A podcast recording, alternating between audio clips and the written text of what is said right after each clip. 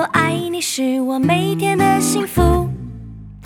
My friend, my friend，和你一起是我每天的幸福。我是你一生好朋友，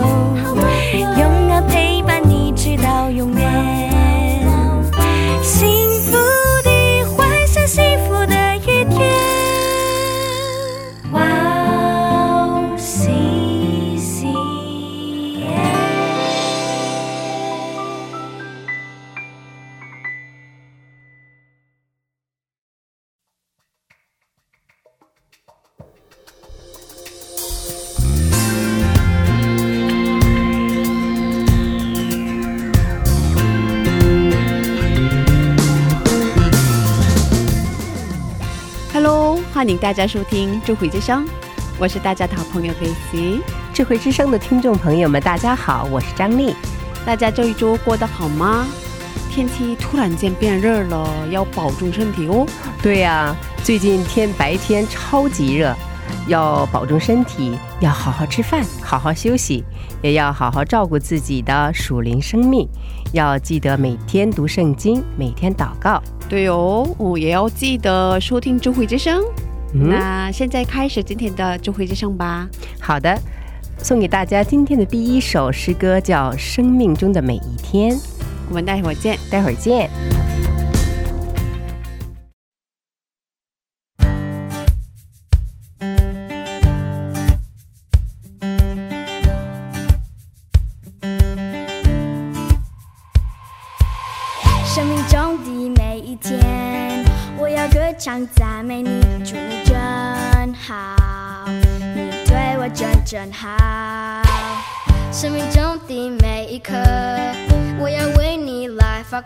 光，祝你真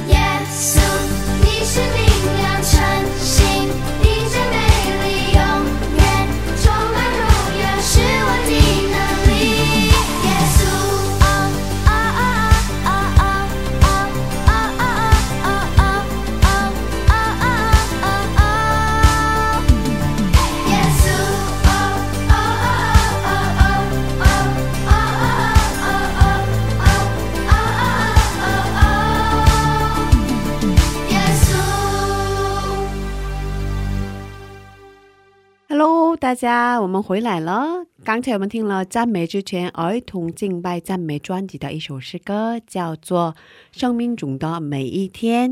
我是大家的好朋友 Grace。大家好，我是张丽。张丽传道是，嗯，我采访过很多嘉宾嘛，因为因为我们已经做了五六年左右嘛，啊，是对，所以特别特别是这几天采访了很多嘉宾，嗯，是的，因为呃，之前采访过的一位嘉宾给我介绍了很多嘉宾，感谢新的嘉。宾哦，所以我这几天一直每天给嘉宾打电话做前期采访，哦，是吗？嗯，然后觉得他们里面的生命真的很不一样，啊，他们的生活方式和教育孩子的方式都不一样。哦，简单的说，他们的生活看起来是比较艰难、很辛苦，不过他们的生命很不一样。啊，嗯嗯，我认为基督徒的生活方式应该要不一样，对，应该是不一样的。所以我最近脑子里有一个问题：我的生活方式不一样吗？啊，我无意中做的每一件事，上帝是否喜悦？我无意中做的对待别人的方式，上帝是不是很喜悦？嗯，之前没这么思考过，哦，就是每天过得比较开朗啊，很 单纯啊，然后每天很忙，照顾孩子很忙嘛是，的，所以觉得，嗯，之前觉得自己已经把一生献给了上帝，哦，是这么单纯的想。不过最近觉得好像自己站在中间的感觉，哦，有点模糊，哦，有点暧昧的状态。哦，是吧？张明传道是您最近也一直参加我们的智慧之声，也在参加录别的节目嘛？对，嗯，你录制节目的时候有什么样的感受呢？呃，我的感受是，通过这个智慧之声的采访的嘉宾，他们听他们的信仰历程，哦、真的，我的信，我们的信仰是一个过程，嗯呃，走在这个过程当中，在经历这个漫长的信仰的道路上，啊、也可以说在这个过程当当中，啊、经历怎么爱神，啊、跟神建立关系，啊、与人建立关系，由一个稚嫩的亲密的关系，嗯。成长到一个成熟融洽的亲密关系。嗯。真的，我们呃，信仰应该是不是只看它的最后的那个结果，嗯，对。啊、应该是经历这样的一个信仰的这个历程，嗯。啊、使我们嗯不断的修改，修改我们自己以前的我们自己的为中心，或者是自己的一些判断对啊、以神的他的意义来判断、来修改、来修正，一直就是这样。所以说，我们就是悔改啊，来到神面前祷告啊，这个是绝对不能啊、停下来的。嗯，对，所以不能说是嗯，今天的状态不能说是永远的状态嘛。对的，对。的，是不断的在前进，这个轮子不断的在转。嗯，哦，所以一直需要嗯面对挑战，对，对，嗯，也要嗯嗯，最最主要的是每天要读圣经，是的，要祷嗯告，一定要亲近神的话语。对，他是通过话语来跟与我们相见，对，嗯，来这呃来告诉我们该怎样行，来修改我们自己固定的那种思维方式。嗯嗯，也觉得通过每天的生活当中，也要挑战，嗯，是吧？嗯，是的，比如说嗯爱家人啊，牺牲自己啊，对，是吧？是的，嗯，不只是知识上的，不只是知识上的那种呃说出来，嗯而是真正的是我们只在我们的生命当中，也是我们的行为里面，不断的去挑战，不断的去呃去呃改变，不断的去和呃用自己以前的那种嗯习惯的那种方式来把它呃去掉啊，以神的呃对待要求的对人、对家人、对邻舍。啊、以他的那种要求来，呃，去行为，去我们的信仰是行，是去一定要行出来嗯，啊、对。之前我以为自己已经到了某一个 成熟的阶段，好像自己已经自己以为老 大姐了，老大姐了，是吧？可可是后来觉得哦，这完全是错了，是吧？不是，呃，好像没有人到了一个阶段吧，没有人是吧？呃，上周我们的嘉宾也提过嘛，没有一人，是吧？是的，是的，嗯，嗯，好的，这是嗯不能得结论的一个话题吧？对 对。那接下来给大家简单的介绍我们的智慧之声吧。好的，嗯，我们每周四下午两点更新，我们为大家准备了精彩的内容。首先是恩典的赞美诗歌和嘉宾的信仰分享。听众朋友们，听完我们的智慧之声以后，可以留言，可以点歌。嗯，呃，张丽传道士，您给我们介绍一下怎么收听我们的智慧之声好吗？哎，好的。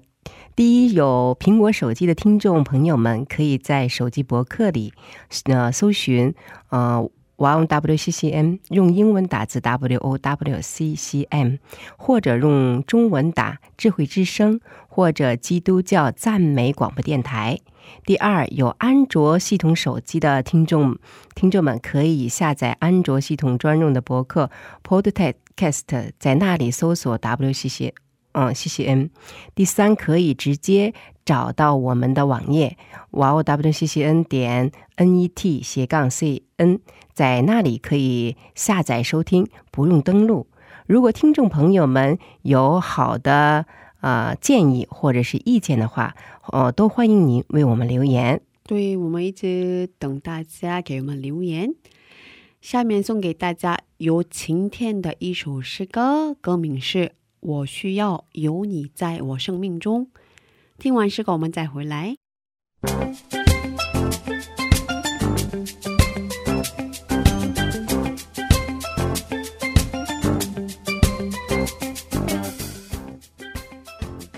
常常在早上睁开眼睛时，打开播客里边的智慧之声，听着赞美，从睡梦中醒过来，怀着感恩、赞美、警醒的心，开始一天的生活。嘉宾的见证分享也让我重新审视自己的生活与神的关系。信仰生活中能有这样的汉语广播，真心的感谢神的预备。祝愿哇哦西西中文节目在神的带领下，有更多种类的节目跟大家分享。我给大家介绍一下收听方法：第一，在网上可以下载收听，网址是。w o w c c m 点 n e t 斜杠 c n。第二，在手机里也可以收听。iPhone 苹果手机在播客里搜索“智慧之声”。二，安卓系统在 APP 商店里搜索 w o w c c m，在 y o c c m 节目单里可以看到“智慧之声”的 APP。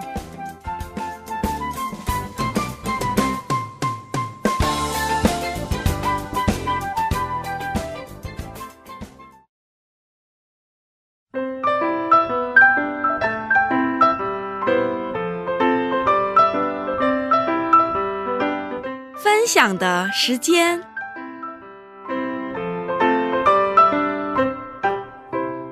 下面是分享的时间。我们在这个时间邀请嘉宾一起分享他的信仰故事。张力传道师，今天的嘉宾是哪一位呢？今天的嘉宾是上期的大卫传道，他是一位牧者，也是一位神学生，又是一位很有爱的爸爸和一位很体贴的丈夫。啊，上周他主要分享他是怎样信主的，信主以后他的人生有什么什么样的改嗯变化，也跟我们分享了啊给家人传福音的见证。这周呢，嗯，他给我们讲啊怎样遇到上帝啊给他所预备的配偶，也给我们分享他正在服侍的小石子儿童施工。请大家敬请期待。对，是的，嗯，好期待，是的，特别是遇嗯遇到配偶配偶的 那一段，是吧？是的，非常想听一听。嗯，那我们有请大卫传道出场吧。欢迎大卫传道，你们好，又见面了。嗯，又见面了。哦，您确实是韩国人吧？啊，是的，是的。嗯，怎么认识的？嗯，我们。八年前，我们一起在啊教会里面就有机会碰碰面。那时候在中国啊，在中国不是在韩国，哦，不是在韩国，然后所以他的中文很好。哦，他中文挺好的，他以前啊、来留学读过读过中文，学习过，哇，哦，所以对沟通没问题啊、哦，反而是我的韩文很糟糕。所以你们在家的时候，两个人用中文沟通，还在对我们家的官方语言是中文，啊，所以 太幸福了。哦，孩子们中文好还是韩文好？两个都会。啊、两个都会，但是 韩文好，所以这个啊，韩文好吗？爸爸妈妈用中文，可是他们韩文好哦。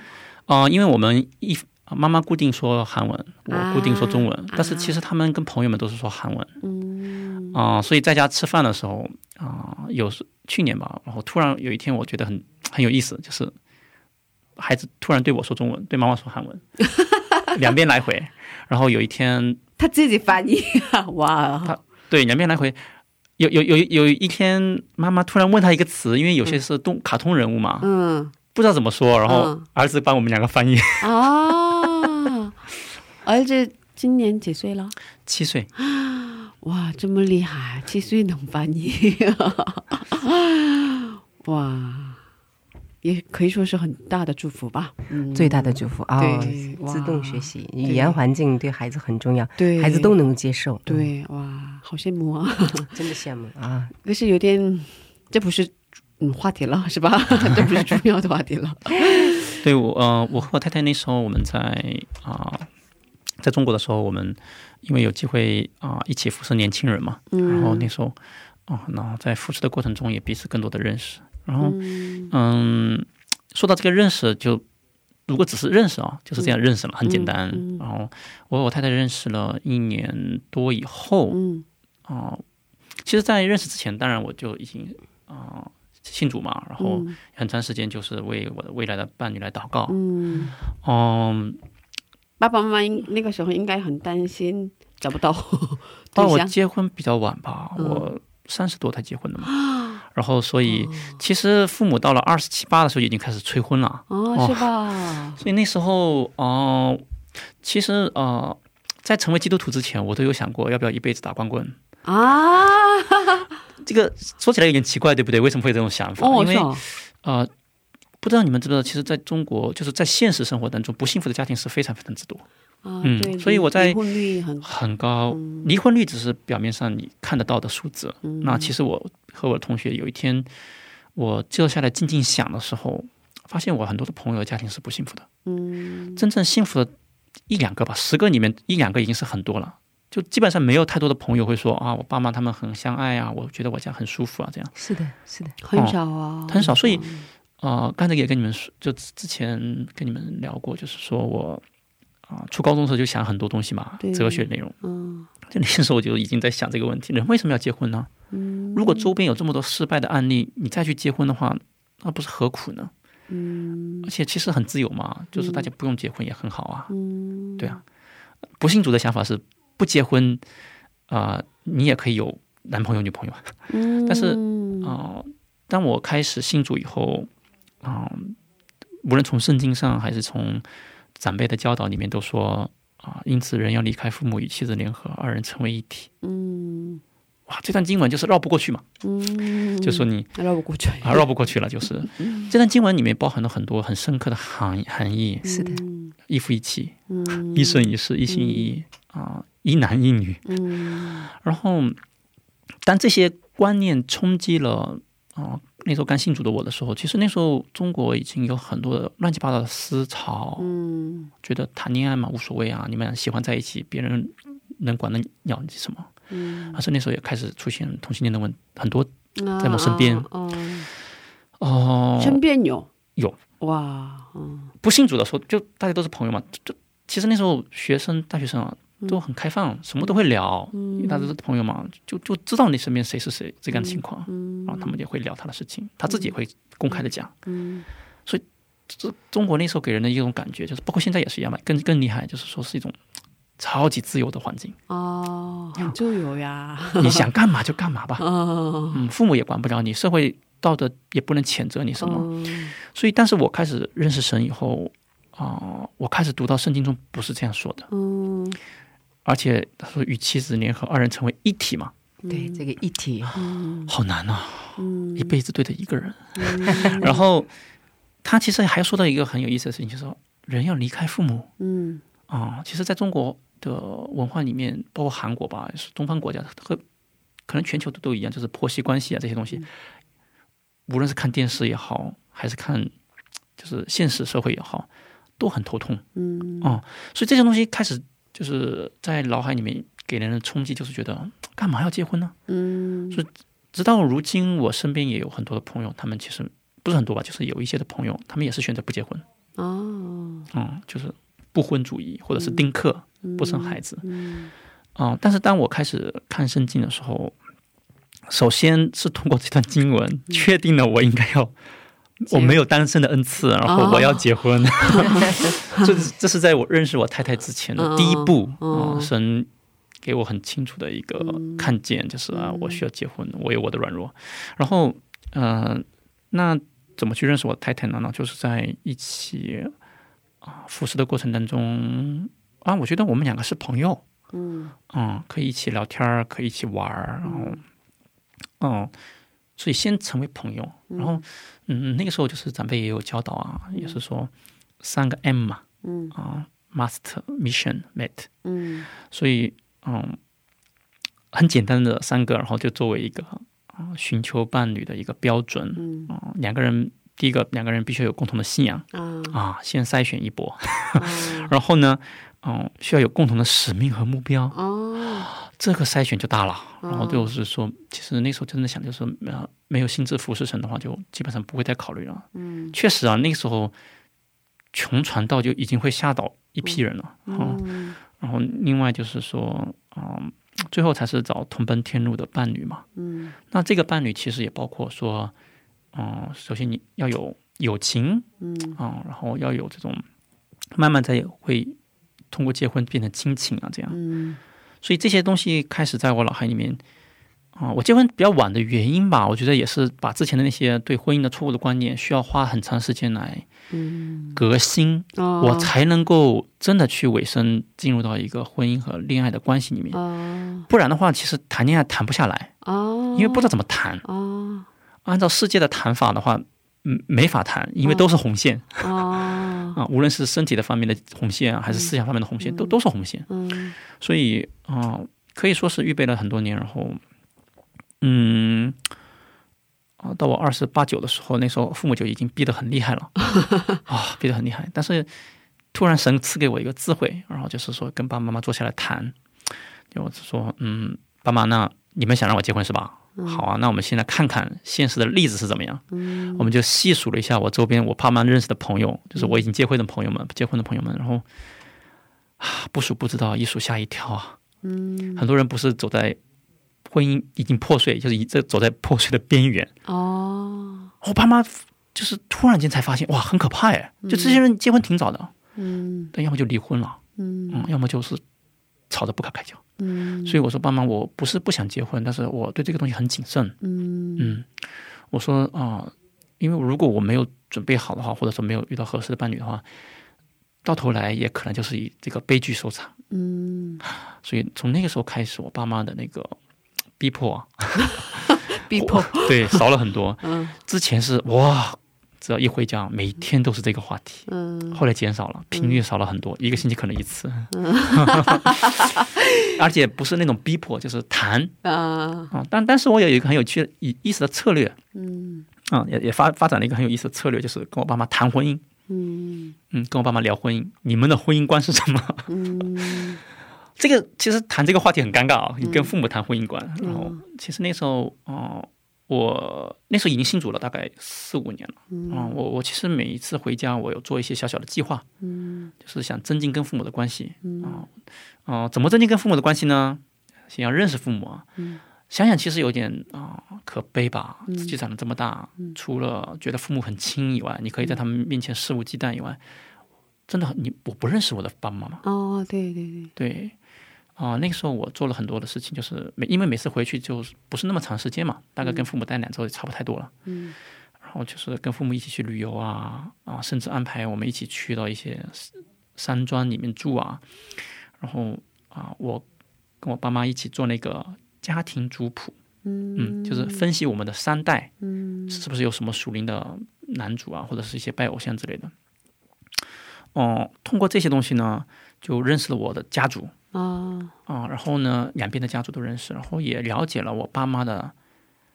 啊、我记得是花了挺长时间吧。嗯首先是让我爸爸说他怎么认识我妈妈，一直到后面哒哒哒哒哒，嗯然后后后面是让我妈妈也从她的角度来说。嗯哎呀，所以听的时候挺多很哭笑不得的事情吧。哦对，因为去听父母的恋爱故事，真的如果没有神的感动的话，我估计我这辈子可能没有太多的机会去坐下来安心去听。对对，但是因为那个时候就是有真的有有有神感动我，就是要去认识我的爸爸妈妈，我觉得这是对他们的尊荣。哇嗯嗯然后就对嗯、花了蛮多时间去听我爸妈的故事。我爸妈他们也有不和睦的地方嘛，嗯所以去听他们分享他们的就是这个不和谐啊，嗯然后他们的争吵的原因啊。嗯、通过这些吧，啊、有一天晚上谈到了快十二点多，嗯。谈完以后，我爸爸突然 就跟我说一句话，就说：“他说，哎，我我发现你长大了，啊。因为因为整个一提问都是我在提。嗯。啊，然后引导我爸妈妈，就是真真的像电视采访一样，然后就问我爸妈啊，而且就是把他们以前的照片全部拿出来，嗯。问这张照片发生了什么，这张照片发生了什么。啊、那时候我觉得我跟我爸妈的关系啊、那个冰块融啊，哦嗯啊、所以我啊、我其实特别感恩吧，我觉得这是神啊、通过他的话，也是通过我在我的服饰，因为很多东西是从服饰中学的，嗯。啊，你怎么去认识你的朋友，怎么认识你的同工，然后我们会有一些这种小组嘛，嗯。啊，分享你的 life life map life map，嗯啊，生命地图，然后等等这些事情。嗯。哦，这些事情全部做完以后，后来啊，我觉得 心里面好像可以进入一个啊、恋爱的关系。其实我我我啊、对恋爱有一些恐惧，说实话，对有一些恐惧。然后，但是当然也有一些错误的观点，就是我觉得我恋爱的第一个人我要结婚，嗯 所以有一点完美主义。嗯所以啊、呃所以当我开始认识我太太的时候，啊、我太太其中一个比较吸引我的地方是，其实她跟我之前呃呃跟我之前接触的女生很不一样，因为她的性格很多地方是跟我是相反的。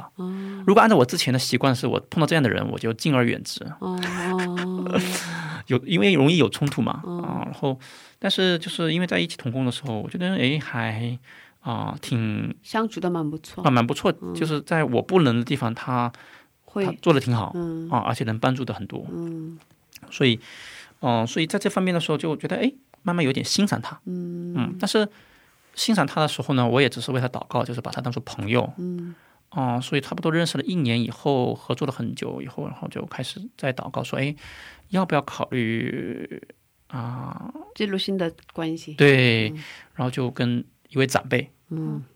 我对我们当时的文化有点意思啊，就是说你要谈恋爱的时候，你一定要找一位长辈，认识你们两个的长辈，嗯。去跟他聊一聊。嗯。啊、这个这个很有意思，先要得到他的同意？呃不是得到他的同意，就是征求他的意见，啊他是否有什么要要警告我亮红灯的地方？啊哦，我觉得这个挺好的，嗯，所以我就很啊、很认真的去问了他，所以他说，嗯啊，这个姐妹挺不错的，说你可以去认识一下，嗯。所以然后就抱着比较忐忑的心，从那一天开始，我又偷偷的去关注了我，就是我那时候的女朋友，呃不不还没到女朋友，嗯啊，关注了我太太半年，那位同工啊那位 对那位童工半年，然后过了半年以后就啊、有一次就啊、约我太太出来吃饭啊不、约那位童工出来吃饭，不好意思，这个转不过来。然后就在吃饭的时候，因为那时候已经有比较多的互动了嘛，啊啊、然后就问他嘛，就说啊你啊、某某同同某某姊妹，你愿不愿意跟我发展长远的关系？嗯他快喷出来了，吃饭的时候，他说你再说一遍。喷出来了，然后我你在说什么？对，然后我就再缓慢的说一遍，他就笑，然后一直笑，一直笑，他说：“嗯，你这个意思是，你到底是啥意思啊？对对对，是？是是什么嘛？是哦，我说啊、我我觉得我挺欣赏你的，我想就是可不可以我们多一点了解，然后邀请你考虑做我的女朋友，这样他完全没有这种想法，完全之前完全不知道他您对他有好感是吧？呃，对，没有，因为我我他不知道我我们之间的距离真的是保持的啊，纯粹的服饰关系。然后在此之前，他也没有什么，我我们双方都没有表示什么，就是因为我我我也是真的很小心所，以他比较吃惊。哦，比较吃惊，因为他也比较刻意的保持这个距离。为什么呢？因为毕竟是不同文化的人嘛，啊，这个还是一个比较大的一个坎吧，对很多人来说。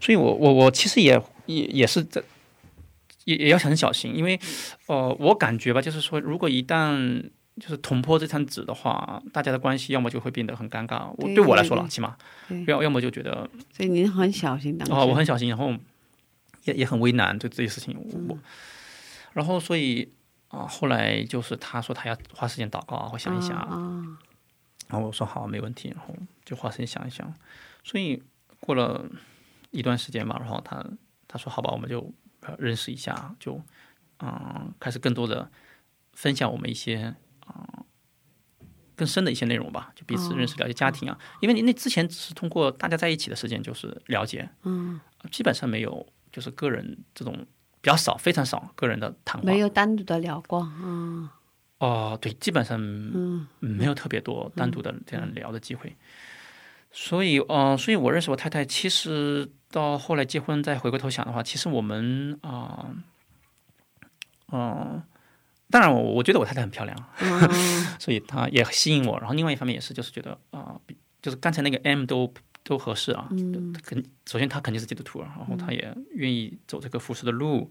第三个是我们就因为已经一起服侍磨合了一段时间嘛，我觉得也算是也是是很好的朋友。很符合这个三个条件。对啊，对，然后呢，就再进一步了解，然后在进一步了解的时候，也觉得，嗯，其实他也很担忧吧，他担忧就是觉得，啊，刚开始我不太理解啊，他后来我才明白，我来韩国生活以后我才明白，嗯啊，他要他觉得我要一辈子生活在中国，而且一辈子我要用中文，我 我不想，所以刚开始刚开始他跟我讲这个的时候，我觉得。你中文这么好，这用需要担心吗？哦 你不都已经来中国生活了吗？所以我就一直我按照现在说法叫直男的嗯思维模式，啊，直男的思维模式，完全拐不过弯儿了。我就是完全用逻辑去说服他，然后呢你应该怎样，你要所以，不不，我我其实我不太能够明白他的忧虑了。那个时候，说实话哦，然后后来我来韩国生活以后，我才发现啊，真的很痛苦，啊，生活在异国他乡一辈子。所以这是后来他跟我说，他他有一些担忧。其实一个很大的担忧就是这个国籍的差异啊，文化的差异很大。那其实我的担忧啊，倒不是文化差异啊。后来啊，嗯啊，总的来说，后来我们就结婚了啦。嗯 然后后来我就是在我们一起结婚以后，我们在一起分享啊，到底嗯、呃我们之间的这个啊、困难啊，困难点会是在哪里啊？其实我们后来发现啊，国籍差异不是我们中间最大的困难，啊，不算是大问题，嗯，男女差异。这是全世界的共同问题吗？哦，我因为我们身边也有跨文化的家庭嘛，嗯那有些是说、啊真的是国籍差异嗯，冲突很大，哦，是吗？但是我你们倒不是，我们倒不是，我们真的是男女差异很大。我们觉得，嗯，可能也是因为他有跨文化的生活吧，嗯。所以他也就是中文也不错，然后所以我们在一起生活的时候，这方面的有肯定是有难难度，哦，嗯，然后但是可能问题不是那么大，就更关键是可能我们是在这种啊、上帝的使命上的尾声，以及我们都有这种服侍的经历，嗯。所以这些会减少我们之间的一些的摩擦。嗯。但是在啊、男女方面，以以前大家都没试过嘛，嗯所以真的是面对面一起生活的时候，这个差异暴露的可能有点超过我们的想象。嗯嗯，所以有人问嘛，确实有人问，你怎么知道这是上帝给你的那位妻子？嗯，我要用很不浪漫的话跟大家说，跟你结婚的那位就是上帝为你预备的那位妻子。对，这是正确的答案。然后哦，包括现在啊，就是有些弟兄姐妹会就是做类似像婚姻辅导嗯或者是恋爱辅导的情况来跟我聊天儿，我都会跟他们说，你谈恋爱结婚之前，我都会劝你分手。嗯你恋爱结你要结婚了以后，我绝对不会让你分手，一定要坚持到最后。哦，为什么呢？因为哦、恋爱之前要更加多的去承受挑战和现实的一些啊矛盾和冲突要去面对。嗯多一点想分手是好的，嗯但是结婚以后，神预备的啊、这个预备不是说神就给你这一位，然后你就很浪漫、很幸福的一直生活下去，公主和王子不是这样的，肯定有很多摩擦。这个时候要靠着耶稣基督的恩典活下去，嗯，一起在婚姻。很有些人跟我说太不浪漫了，但是不浪漫了。但是我觉得，嗯啊、这个浪漫是我不可否认啊，可能真的有一些在现实生活中看上去就是你侬我侬，就是啊，就是天设地造的一对。嗯。但是不要忘记有一个最重要的事情是，我们都是啊罪人嘛，嗯，我们的本性是背逆神，对。还有我们的本性是啊，在这个罪的影响下，虽然我们得救了，嗯。所以我我们是不会用完全上帝的爱去爱对方的，一定会有很多的冲突存在，嗯。这才是电视剧的灵感啊，嗯。不然我们就没有电视剧看了，都是幸福家庭，嗯。所以啊、我觉得更加现实一点的事情是不是说啊、就是以一种理想的状态去面对婚姻和家庭，嗯。而是说我们都要明确一点，是我们都需要靠着上帝的恩典和神的爱去经营嗯，啊、神赐给我们的婚姻和家庭。对对对对，所以我觉得呃，我也跟我太太这样说啊，嗯。就是我我太太有时候也觉得，嗯，这个好像又不太浪漫。我太太比较理性，但是我太太能够接受这个答案，但是我我也是会很啊、就是跟我太太表达，就是嗯、虽然我是这样说，但是我我心里真的觉得，就是那我们走的我们走在一起，也是上帝啊、让我们在一起，所以上帝就你就是为上帝为我遇到预备的那一位，嗯。哦、包括我们吵架的时候，我也会这样说，对。对。哦。我也之前听说过有一个听了一个讲到牧师说的是，上帝很尊重我们的选择，所以我们一旦结婚了，这也是我的选择嘛。他上帝很尊重个人的一个人的选择嘛，所以我们一旦结婚了，应该要一辈子遵守这个约定。对，嗯。刚才您也说了嘛，这就是您结婚了，这就是他上帝给你所预备的配偶。嗯嗯嗯。哦，所以之前你结婚之前，从高中到呃二十多岁的时候，有不想结婚的这对样的想法吗？对有可是花了很长的时间克服了这样的想法吗？对可是结婚了之后，有没有再有这样的结婚？我之前想的对，没有没有过这样的？呃，有时候我跟我太太我们聊天嘛，觉得其实不结婚也挺好，是不是、啊？单身生活很幸福啊。哦，虽然这样说啊，但是哦，他因为真的很累，有时候因为照顾家庭啊，照顾孩子啊照顾孩子啊，我太太真的有时候就觉得妻子在这方面承担的责任很很多啊。要牺牲的比较多？对，然后啊、有一个理论啊，嗯就是说那个啊、人的幸福分成四种种类。嗯嗯，单身的女人、单身的男人、结了婚的女人、结了婚的男人。然后他说，那这些人的幸福的情况是怎么排列呢？嗯然后，啊、我刚刚猜的时候，我真没猜没猜准。嗯那后来发现是最幸福的呢，是那个结了婚的男人。啊，是吗？第二幸福的呢是单身的女人。啊。第三幸福的呢是啊、单身男人，没有，是结了婚的女人。哦，哎等一下，第最后一个是啊、单身的男人。啊，是单身的男人是最不幸福。最不幸福的。啊你们你们看一看，现实社会也真的是这样的。是的，是的，哦有道理对有道理对不对？我我我。有道理，哦，我们 就所以结婚的结婚了的男生是最幸福的。对，嗯。哦其实我我呃，我不一定是有什么特别的什么心理学理论啊，但是我我自己就是去理解这个，嗯，别人说一个一个牧师说的这件事情的时候，我觉得挺有意思的。就是说我不管他的理论对不对啊，我看现实生活中真的是这样。啊，因为做爸爸的人，你在家里面就很多结了婚的男人啊、毕竟有太太会照顾你，真的很多情况下是这样的。然后啊、但是呢，那些没有结婚的单身老男人呢，真的日子过得很苦。但是呢，那个我弟弟也是啊。啊、没有结婚的女人，单身的女人，哦，说错了，对不起啊，好像最幸福的是没有结婚的女人。是最幸福的。嗯为什么呢？因为没有结婚的女人，其实神创造女性啊，就是跟人的关系会比较看重。嗯所以呢，呃，女性啊，就是会自然而然的嗯跟其他的人产生关系上的连接。嗯她就算老了，她也很活跃，她的生活很健康。嗯，但是呢，哦、没有结婚的男人就你们大家都知道了，最不孤独最孤独的，而且有很多不良嗜好，对可能赌博，可能酗酒啊，可能一堆的麻烦。但是呢，嗯、结了婚的女人呢，真的比较辛苦，对。很操劳，特别是我我刚刚来韩国的时候，我真的很惊讶，因为中国所谓的男女平等已经到了一个很高的阶段了嘛，所以我那时候我记得我刚刚去一个韩国朋友的家的时候。我印象特别深刻的一件事情就是，我去他家嘛，然后我是客人，但是他们家比较不是那么大，所以我就睡客厅。嗯我早上醒来的时候，我发现我的头后面，他妈妈准备了三十多个碟子的早饭，很丰盛的很丰盛。早饭，早饭是传 传统的韩国式早饭，因为韩国吃饭嘛，嗯早上是吃饭。然后我就跟我的朋友说：“我说其实你妈妈不用这么客气，我就随便吃点就可以了。我们家每天早上都这样。不是很客气的，每天都是这样。我对我那时候整个人就惊讶了，我就觉得就是韩国妈妈可以做到这一步。你要知道，就是准备那个早饭已经花了一个多小时，然后再洗碗、再收拾，然后再过两个小时就是中饭了。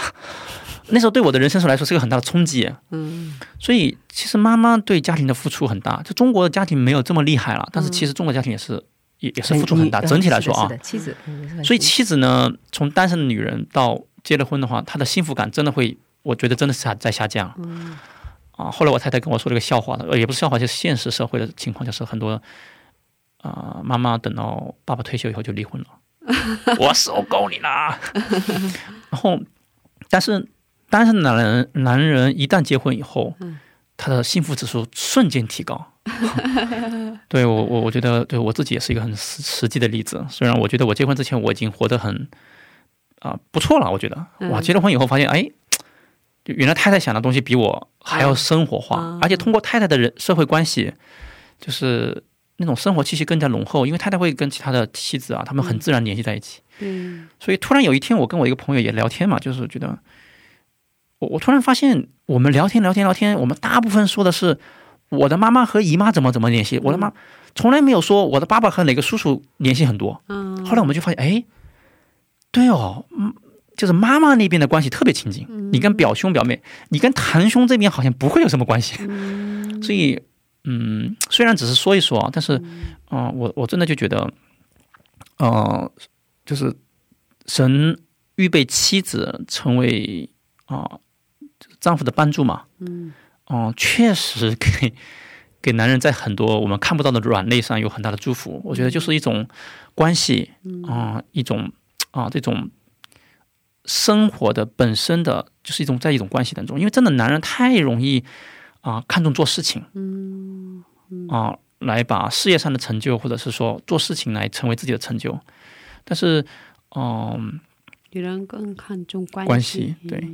嗯，所以家庭里面女人的作用，嗯，很大，非常重要。不能缺少，对，不能绝对不能缺少妻子。啊，嗯，所以有两个孩子嘛。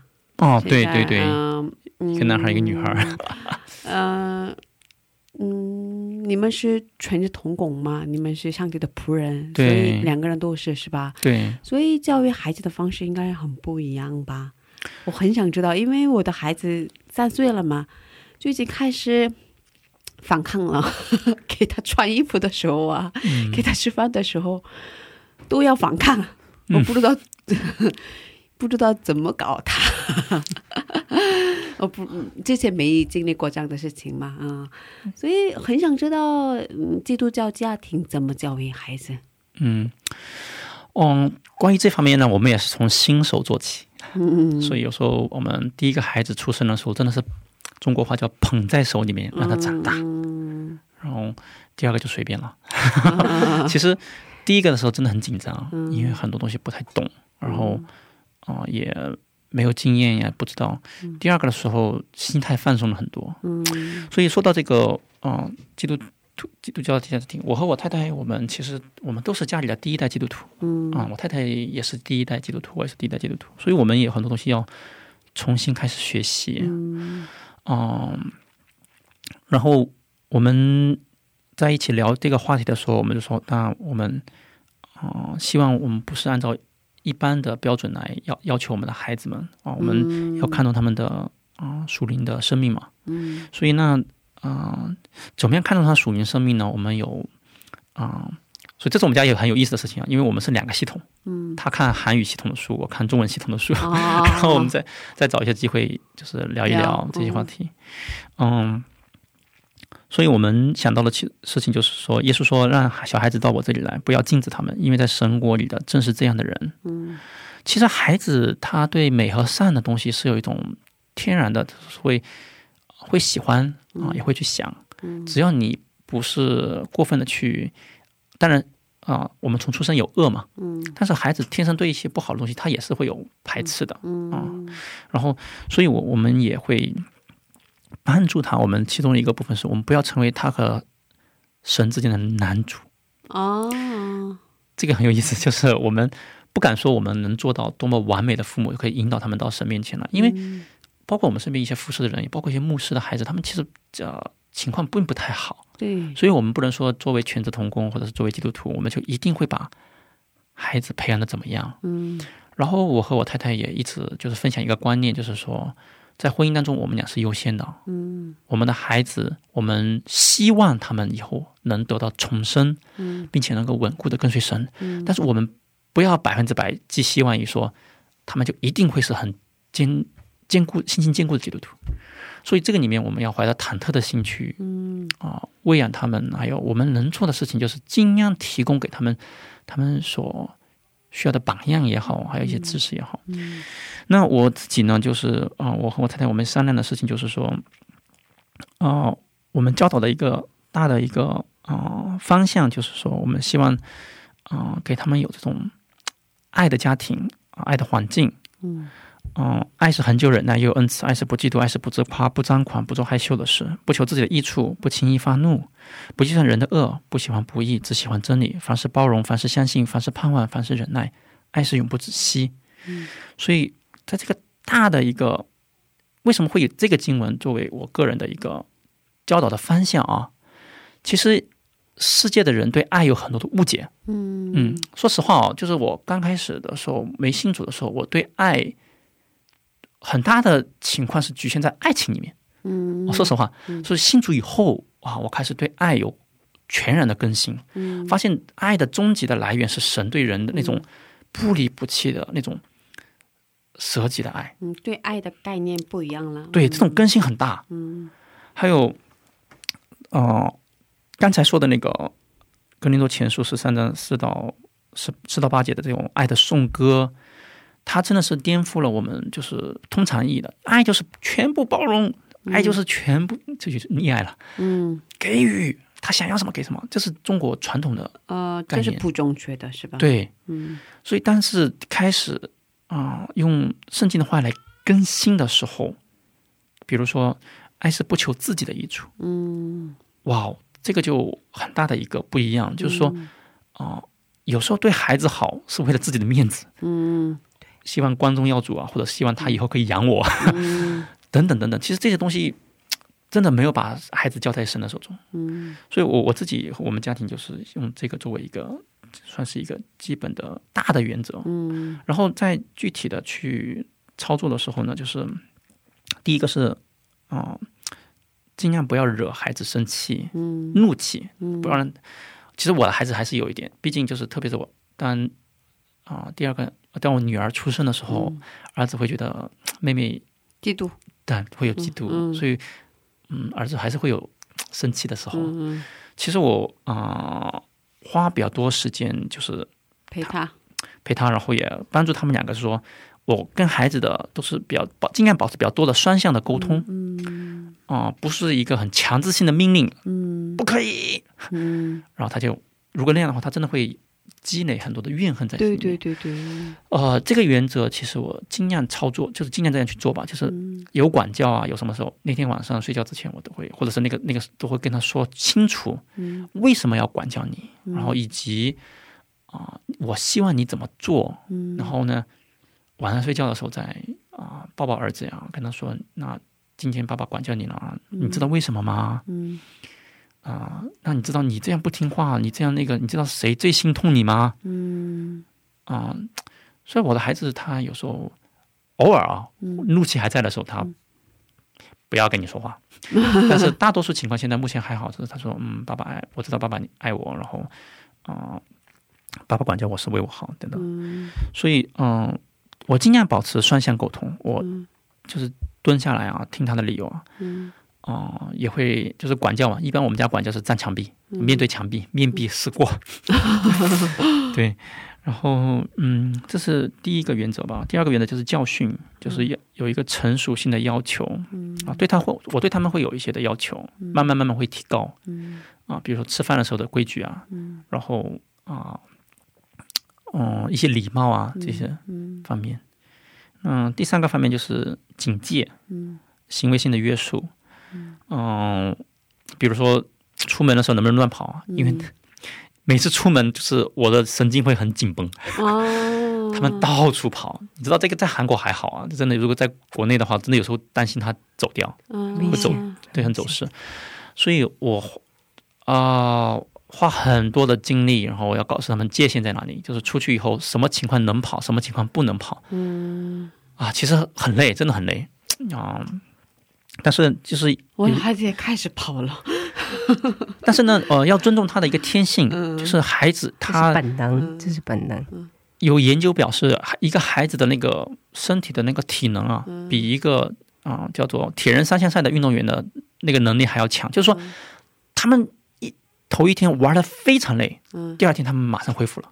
嗯，对，所以这是后来我就是我也啊、去看一些书籍的时候，要提醒我，就是说要按照他们的本相来带他们，不能够有大人的要求去要求他们。所以，嗯、知道这个原则以后，给他们的界限是什么呢？就是尽量让他们去在户外玩，玩累了以后回到家以后，拜托不要跳，因为啊楼下的奶奶受不了。所以我苦口婆心的跟他们讲，楼下的奶奶身体非常不好，啊、是真的不好。所以啊、有一次有人来我们家，他要买我们家那个房子，我们是租的房子嘛，然后啊进来一看，哇，你们家很特别，每一个房间都铺了那个地垫，啊，对，很厚的地垫的地方都是这样的，所以那个中介就说，哦，那那个那个人那个买家和他的妈妈，他妈妈说不用考虑了，你有三个孩子，他们就问我为什么嘛，我说楼下的阿姨就是做了化疗，受不了吵，他们就走了，到了这种程度，所以就是给孩子设立界限，这个也很重要。第四个就是说那个养育，我们家呢，妈妈是负责吃穿的部分，我负责比较多是属灵的教育和运动。啊玩儿，对，所以，哦，我女儿比我们说一个比较有意思的事情，就是我女儿每次出去的时候就会牵妈妈的手，为什么呢？因为他想买好吃的，啊。在家里的时候没有那么甜蜜，然后，嗯、在家里的时候有时候比较喜欢我，为什么呢？因为我可以陪陪他疯玩儿，妈妈没有力气抱他疯玩儿，所以我，嗯，所以在教育孩子方面，我不敢说有什么特别的，啊、很多的经验吧，我们也在摸索嘛，嗯，然后有一个还有一个原则就是就是有，啊、一个人的成长是分一些阶段，首先他需要有知识，嗯，他通过这些知识知道神怎么说，还要知道就是这个事情应该怎么做，然后呢，他需要养成一些的透视，就对这个事情开始要慢慢用上帝的眼光或者用正确的眼光去看待这个事情，然后呢，帮助他准确的去做这件事情，然后形成一些技巧，比如说跟小朋友打架，或者跟哥哥妹妹打架。所以我我要提醒妹妹，如果妹妹你不喜欢哥哥打你的话，你要跟哥哥，首先你要自己跟哥哥说，哥哥我不喜欢你这样，嗯，哈基妈。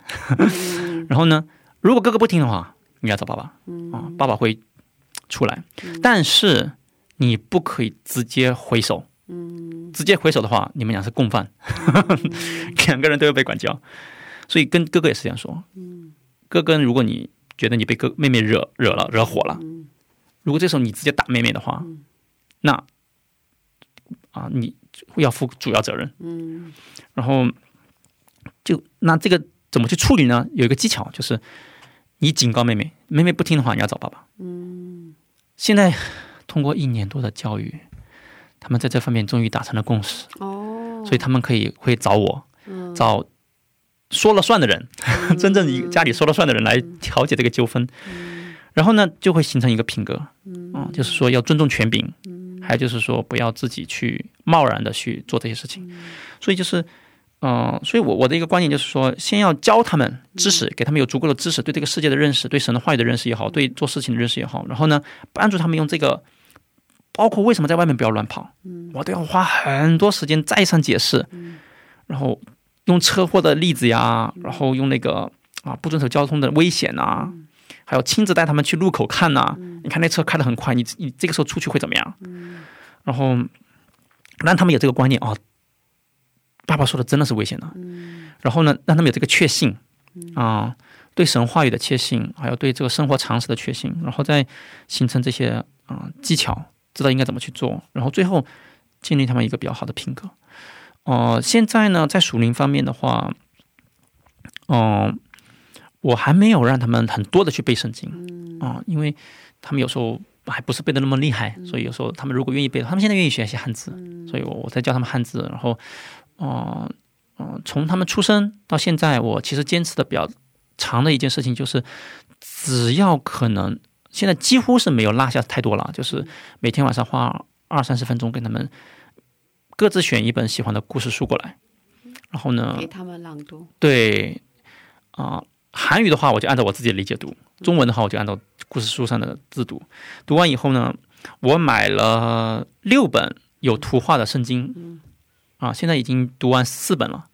就每天读一个一一个图画，然后给他们讲里面的故事。然后，所以，嗯，这样做的目的有几个，一个事情就是让他们啊保持，因为如果只是普通的对话的话，中文的量很少啊，那个涉及的范围太少了，就是吃饭呐，吃喝拉撒呀。但是因为有圣经有故事书的话，那个单词量就范围比较广，对对，然后也比较有意思。对，嗯，然后呢，保固定节目应该说固定节目，所以每天睡觉之前的固定节目就一定是要读圣经啊，故事啊，因为我试过读圣经，他们有点听不太懂，太多陌生词汇啊。然后我们的固定节目就是啊，全家一起牵手祷告，然后啊，先是读圣经啊，读书看圣经，然后。祷告，嗯啊，祷告以后上厕所睡觉，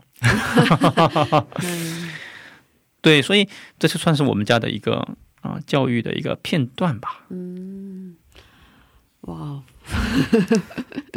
我也想买图画的圣经。啊，这个事情我要说一个，就是说，呃，因为我韩文韩语不太好嘛，我不能读韩语的。韩语其实有挺多那个比较很多很多对。中文的圣经是有一次我路过香港的时候，我特意去香港的二手书店，啊啊啊！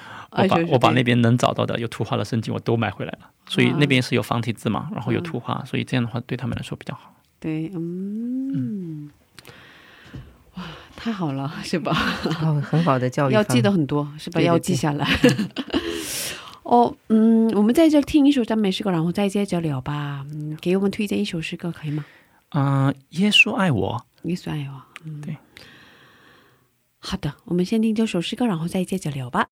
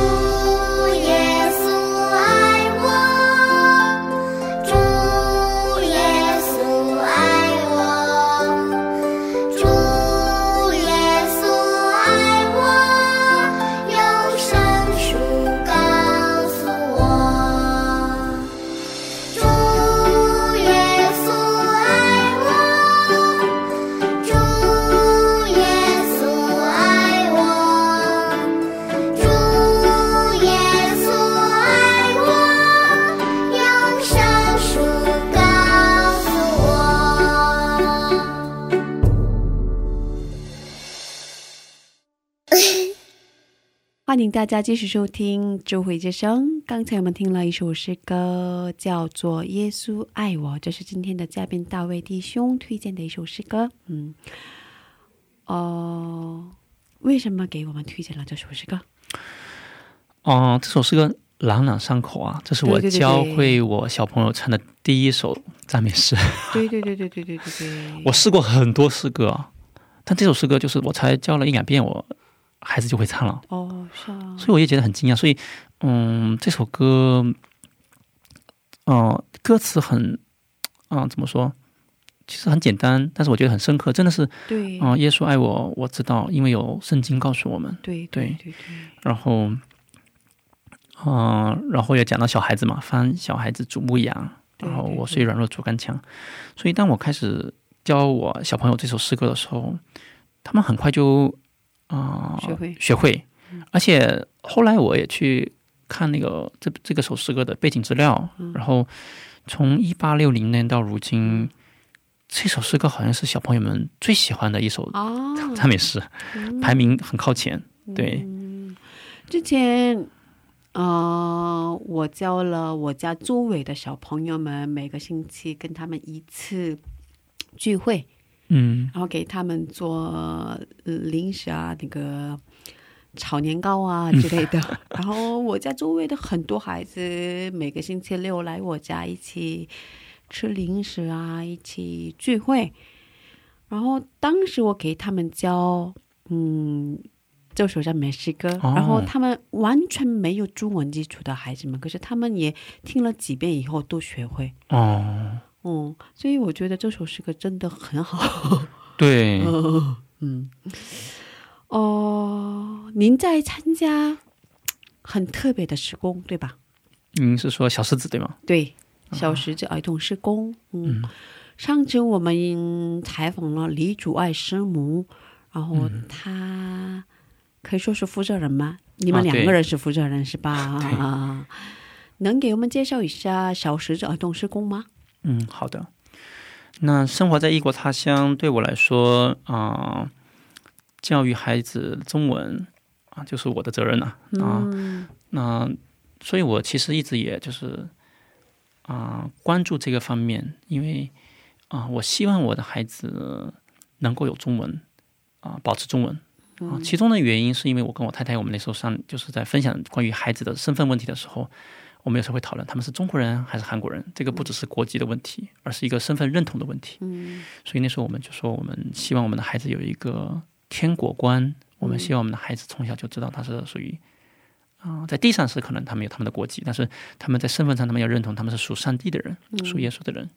所以我觉得教会他们一个语言，嗯是让他们拓展他们的身份认同的一个很重要的一个啊、语言是一个工具吧。嗯对，然后，嗯、所以我很认真的就在教我孩子中文啊、也是帮助他们拥有他们就是对中文有拥有感。嗯但其实生活在海外要做这一点真的不容易，嗯因为毕竟他们除了对我说中文以外，跟其他人全说韩语。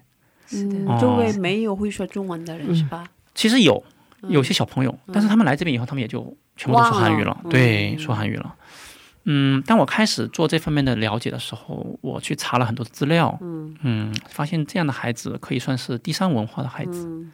就是父母各来自一个文化，那其实他们是在另外一个文化里面，嗯，父母都不能理解他们的世界，哦对，所以这是一个啊、当时的时候，这种文化的孩子比较多存在于啊、就是各个国家的这种，比如说像美国的对外的驻军啊，还有一些大使馆的领人员的孩子呀、或者是去国外经商的一些人的孩子啊，他们都面临这样的一个情况。嗯嗯，那像我们这种也是一样，也是类似像这种情况。嗯，像因为我们家庭是不会放弃他的中文教育的，所以我们的孩子也算是在第三文化里面。嗯因为有些家庭他们可能就不教中文了，就是完全是属于韩国文化，在韩国环境长大。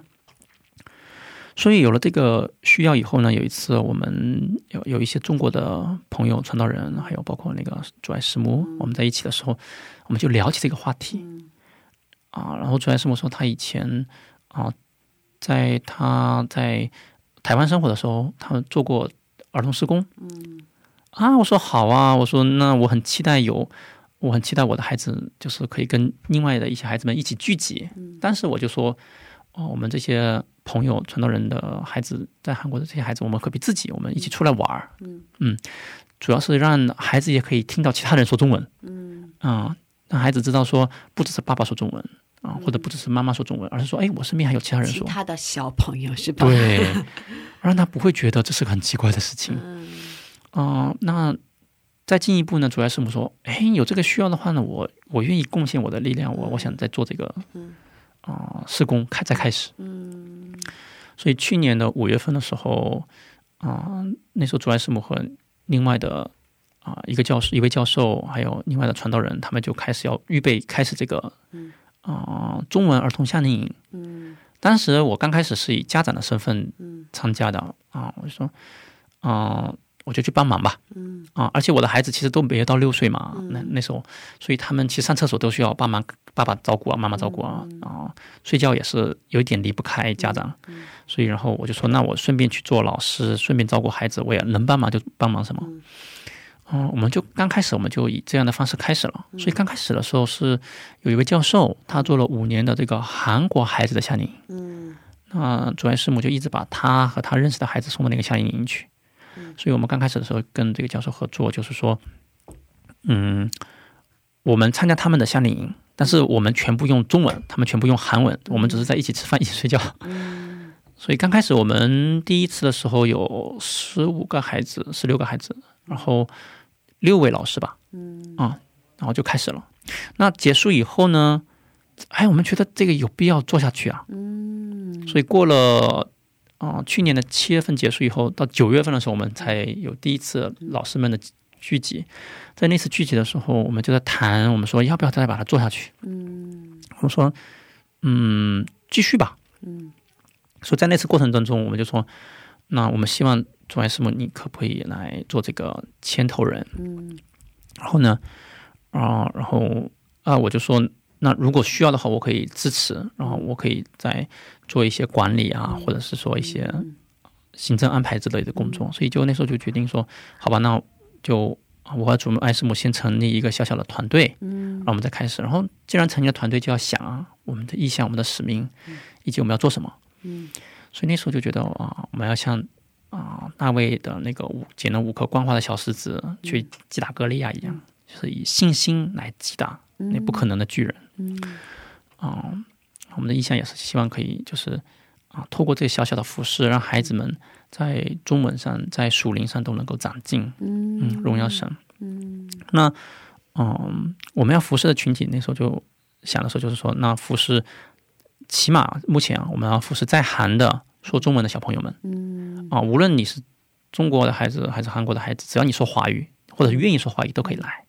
所以国籍是没关系的，是吧？国籍无所谓，对。然后第二个母群体呢，我们要服侍的就是那些老师们。嗯这个事情就很有意思。然后我们去年的九月份成立了这个小小的团队以后，我们就决定说，冬天一月份要做要做一个营会。嗯，所以我们啊十、月份我就发了广告给各个教会啊啊，或者是给一些我认识的人啊，就说我们需要招募老师。嗯，那次来了二十一个老师。哇，很多呀。很多我没有想到，没有想到那些这些老师都是来自于什么地方呢？来自一些有些是来自于神学院的年轻人，有些是来自于各个教会的年轻人，或者他们就是在这边留学的，有些是来自于家长、妈妈，所以他们都愿意来，他们都愿意来服侍这群孩子们，然后。那个时候我们就觉得啊，这个很重要，因为很多人是来这边读书留学，他们以后要回国，他们回国以后，他们不不一定会站讲台，但是他们一定会做可以在这个是可以是老家做下去。对，回他们的家乡，他们还会继续做这个事情，服侍。所以那时候神就一步一步带领我们，提醒我们，哎，他是我们第二个啊、我们这个团队要服侍的一个群体，就是这群老师们。嗯，培养老师，对，然后就是嗯、所以这群老师后来来的时候，我们真的很被鼓励。然后他们来了以后，他们有些是甚至就是做过组织学施工的，然后也是甚至在韩国读教育的，等等等等。嗯，感谢神吧，在疫情来之前，一月六号我们到八号我们结束了我们的冬令营。哦，二十多号的时候大家就知道了，就是已经完全就是什么都不能做了，所以我们是在疫情之前就做了第二次。那今年暑假的话呢，我们会考虑做第三次。嗯我们可能会在八月，现在计划八月初我们会做一天的，星期六可能嗯一天的。但是这个呢要看疫情，如果疫情很严重的话，我们就不做。但是我们在啊七、月份的时候，我们还是想把老师们啊、给老师们一些训练，嗯啊、帮助他们把这个整个营会的啊、流程都过一遍。这样的话，起码就是他们哪怕是不能实际的、现实的去服侍这群孩子，让他们自己可以从里面受到装备。因为我们中间有些人，他们可能明年后年就回国了，对，所以这是第二个群体。第三个群体，我们其实有一点点希望说，我们所积累的这些经验，可以服侍以后那些第三文化的孩子。嗯其实中国已经开始有宣教士去国外。嗯对，那我认识一些朋友，他们就是这样的宣教士。然后呃我跟他们聊天的时候，他们就很坦诚的分享，啊、我们发现一个很有意思的现象啊，就是在中国，很多的家庭教教教教英文教的很好，就是教孩子英文，做英文启蒙，做的非常好，资料很多，系统也很整全。也是中文教的，但是去到海外以后，我们的父母想教孩子中文很难，大家都不知道从哪里下手，嗯很困难。对，所以，呃，我们也希望就是我们这边能够积累的一些经验，能够祝福到啊、在海外生活的一些孩子。对，所以这是我们的三个啊、施工对象吧，在韩国的说中文的孩子，嗯、那个老师们，老师们，第三个是第三。第三文化的孩子们。我嗯，之前通过一个嘉宾，嗯、桃子吧，嗯桃子桃子。姊妹，呃，听她说有这样的事工，然后她说的是，嗯、随口说的，不是，呃，她说了一遍，然后就说了别的话题，一直说，然后听了之后，哦，有这样的培灵会吗？我想带孩子去啊。因为我想给他一个嗯有中文的环境嘛，嗯反正我服侍中国人，所以我觉得，嗯，孩子也 逃不了这个环境吧。他也有机会的话，想服侍中国人吧，我是这么想的。他很小，可是好像我已经给他定了一个未来嘛。嗯，我觉得环境很重要嘛，他也离开不了这个环境嘛，所以他一定要学习中文，我是这么想的。嗯所以需要这样的环境。可是我从来没听说过有这样的培灵会，然后第一次听，哇，觉得真的很好。然后，嗯，在韩国的很多多文化家庭的孩子也很需要这样的环境吧，这样的机会吧。然后我也从小就参加了很多次的培灵会，然后参加培灵会的时候受的感动，得到的恩典是很大的。是啊，如果有用中文来进行这样的培灵会的话，真的很需要，很好，很棒，嗯，很想支持。欢迎带孩子来。对对对对，所以真的很希望这次能正常的进行。嗯现在要要祷告，一起为这个对哦施工多祷告。呃，确实我们在开始这个施工的时候，那时候就聊嘛，就发现哦，好像我们是第一次做这样的营会在这边。呃应该是没有，对应该是没有。然后有一些大教会，他们资源比较丰富一点，所以他们可能在那教会内部有一点点这种。呃，可是也，嗯，好像没有吧？啊、嗯有那个中文语礼拜的那个主日中国语学礼拜的主日礼拜，有主日学，呃，但是这种呃培灵这种一天两夜或者是这种集中时间的呃孩子带着孩子去呃做活动，这种确实是很没有的，应该是没有。呃，应该各个教会的有小小的那个聚会，应该有吧？可是超过那个很多教会连在一起的这种聚会是没有吧？我们也希望就是啊、让这个我们这这个平台嘛，可以就是中文部中文教会的一些传道人呢，他们如果有心要服侍主日学，他们可以来。其实因为我们投入的时间在就在我们这个小狮子里面不会太多时间，就是现在是冬天和夏天各一次。对，然后呢，呃，在这一次服侍之前的一两个月，我们可能会给大家一些训练，啊、就投入大概几几个周末的时间，一两个周末的时间会有一些训练，啊、但是呢，最重要的事情是希望大家学习到这些东西以后，可以回到自己的教会，应用在自己的教会里面。对，真的很需要。对对，嗯，然后刚才也说嘛，好像，嗯、嗯、沈老师说想给自己定孩子定了一条路，但是我有点开玩笑吧，可是我觉得上帝应该有对他的预备吧。我说一个很让我震惊的见证，嗯就是韩国有一位牧师，嗯他的中文和韩文几乎都是母语级别，哦，所以他因为他在做翻译嘛，所以有次我听他的翻译的时候，我完全听不出他是韩国人，可是他的韩国语也没问题。他是韩国人，嗯嗯嗯。他的韩国语完全没问题。然后，所以我就觉得很惊讶，他怎么做到的？嗯。所以后来发现，就是他爸爸妈妈几十年前，他现在年龄也比较大了，他爸爸妈妈几十年前就为向上帝祷告，他要把孩子献给神，嗯。然后就啊、让这位牧师就去华侨学校学习，嗯。韩国人去华侨学校学习，然后而且长大以后让他去中国留学，嗯。所以他的两个语言都是母语级别。嗯。这个优势在哪里呢？一般的人不会觉得有什么特别，但是像我们这些听翻译的人，嗯。哇，我们听的时候就是觉得，好像是听母语的感觉。对他去帮那些教授做翻译的时候，他用的那些词非常精准。嗯。所以这件事情我回去跟我太太很兴奋的分享。啊，我说我 我对我的孩子有一个奇妙的梦想，啊 就是我希望我的孩子能够很好的掌握双语，嗯。神有一天可能会使用它，嗯。在这种啊啊、这个国与国的桥梁之间，还有嗯啊这种神学的桥梁之间，他能他他们能做一个好的桥梁，因为他们对语言的把握如果都很高的话，他们能够更好的作为一个桥梁者。对对对，有工具吗？嗯。对，所以 陈老师说的这个梦想，我我们其实也有。啊，是吗？所以两是不够，我觉得越多越好。好的，嗯、啊，今天分享的很丰富，嗯、很深，嗯，哦、有点舍不得，可是，嗯，因为时间的关系，已经超过了很长时间吧。如果下次有机会的话，嗯、想再次邀请您到我们这里来分享，嗯。哦，好的，嗯，叶美丁，谢谢。呃，这是最后的时间，最后的时间就是，嗯、我相信听众朋友当中有人想认识主耶稣，可是他一直没有机会，哦、嗯，做这样的决定吧，嗯。啊。所以您可以带听众朋友们做抉择祷告吗？嗯，好的。嗯哦，我也希望啊、听众朋友，特别是那些还在慕道的，或者说你真的想去认识上帝的听众朋友们啊、你们可以通过我们这些嘉宾的分享，你们能够看到我们生命背后的那位神啊、这是这位上帝的带领，使得我们可以在啊、基督里面生命有变化。好，下面我们一起来祷告。嗯天父，我们感谢你，可以让我们分享我们生命的见证的时候，我们知道上帝，你是我们脚前的灯，路上的光，你照亮我们，使我们走出我们的生命中的黑暗，使我们生命中有盼望。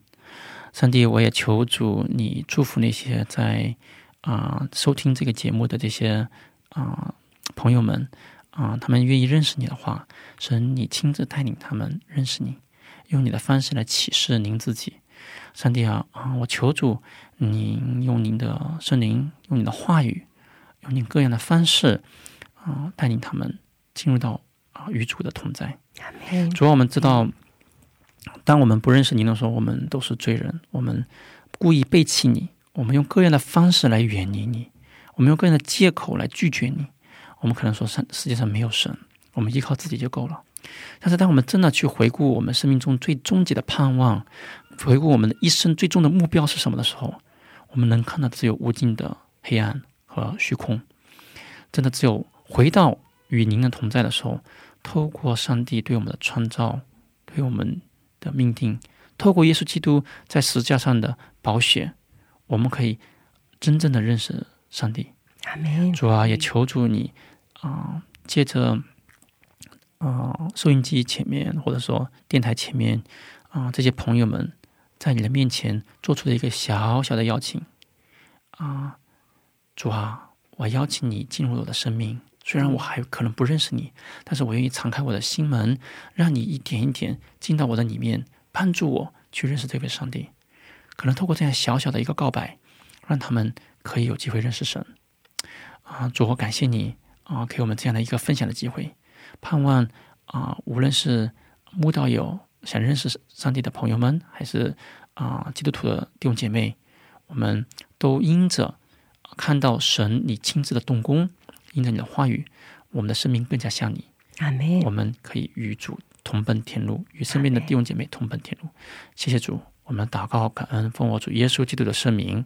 阿阿门。嗯，呃，如果听众朋友当中有人做了觉知祷告，就可以去找一些周围的周边的教会，啊、参加主日礼拜。嗯，然后去的时候要去正常的教会。最近也有很多异端嘛，嗯，是的，嗯、在国内也有很多异端，嗯、在韩国也有，嗯。所以说一定要，呃，先考察一下，在网站上去找去打这个教会的名字的话，底下就会有，就会给你介绍。对，哦，今天很谢谢大卫传道师，然后、感谢大卫传道师，嗯。嗯，给我们对给我对非常很多有帮助的，嗯，对对对 很有帮助的一些恩典啊、对很深的经验嗯，经验啊，我们在这里跟您道别了，嗯，希望有机会以后再能听到您的分享。欢迎您再来。也谢谢你们的邀请，我觉得这是一个回顾神在我生命中恩典的时间。嗯，哦，对，愿上帝保佑您，愿上帝祝福您全家。再谢。谢，再见。再见。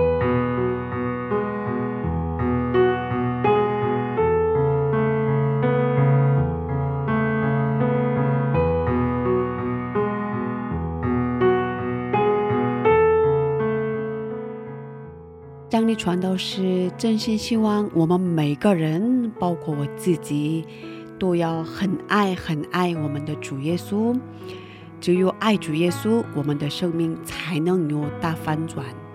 是的，是这样。你越爱主，呃，你的你就会你就会越爱人，就会知道怎么去爱人。对，是的，嗯，谢谢大家，今天的智慧之声就到这里了。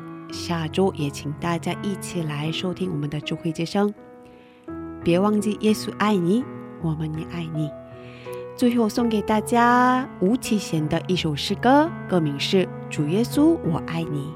下星期见，主内平安。下星期见，主内平安。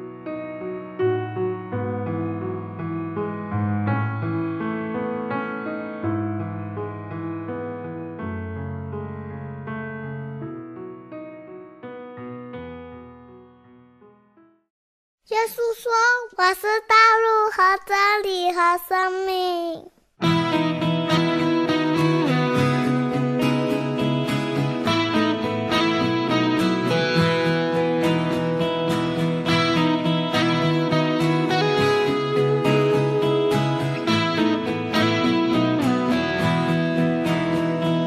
主耶稣，我感谢你，你照亮了我平凡的生命。主耶稣，我爱你，让我每分每秒和你在一起。主耶稣，我仰望你，你带我走过每一个脚印。主耶稣，我爱你，直到世界的尽头，我也愿意。耶稣，我荣耀你，你流尽宝血换我的生命。主耶稣，我爱你，如果没有你，一切没有意义。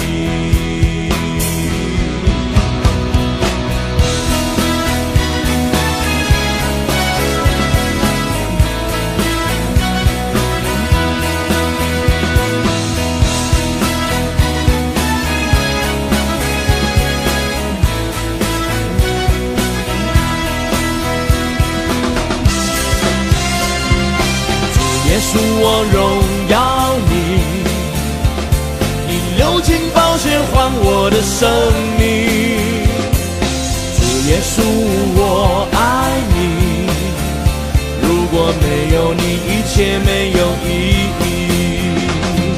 主耶稣我敬拜你。所有的赞美荣耀都归你。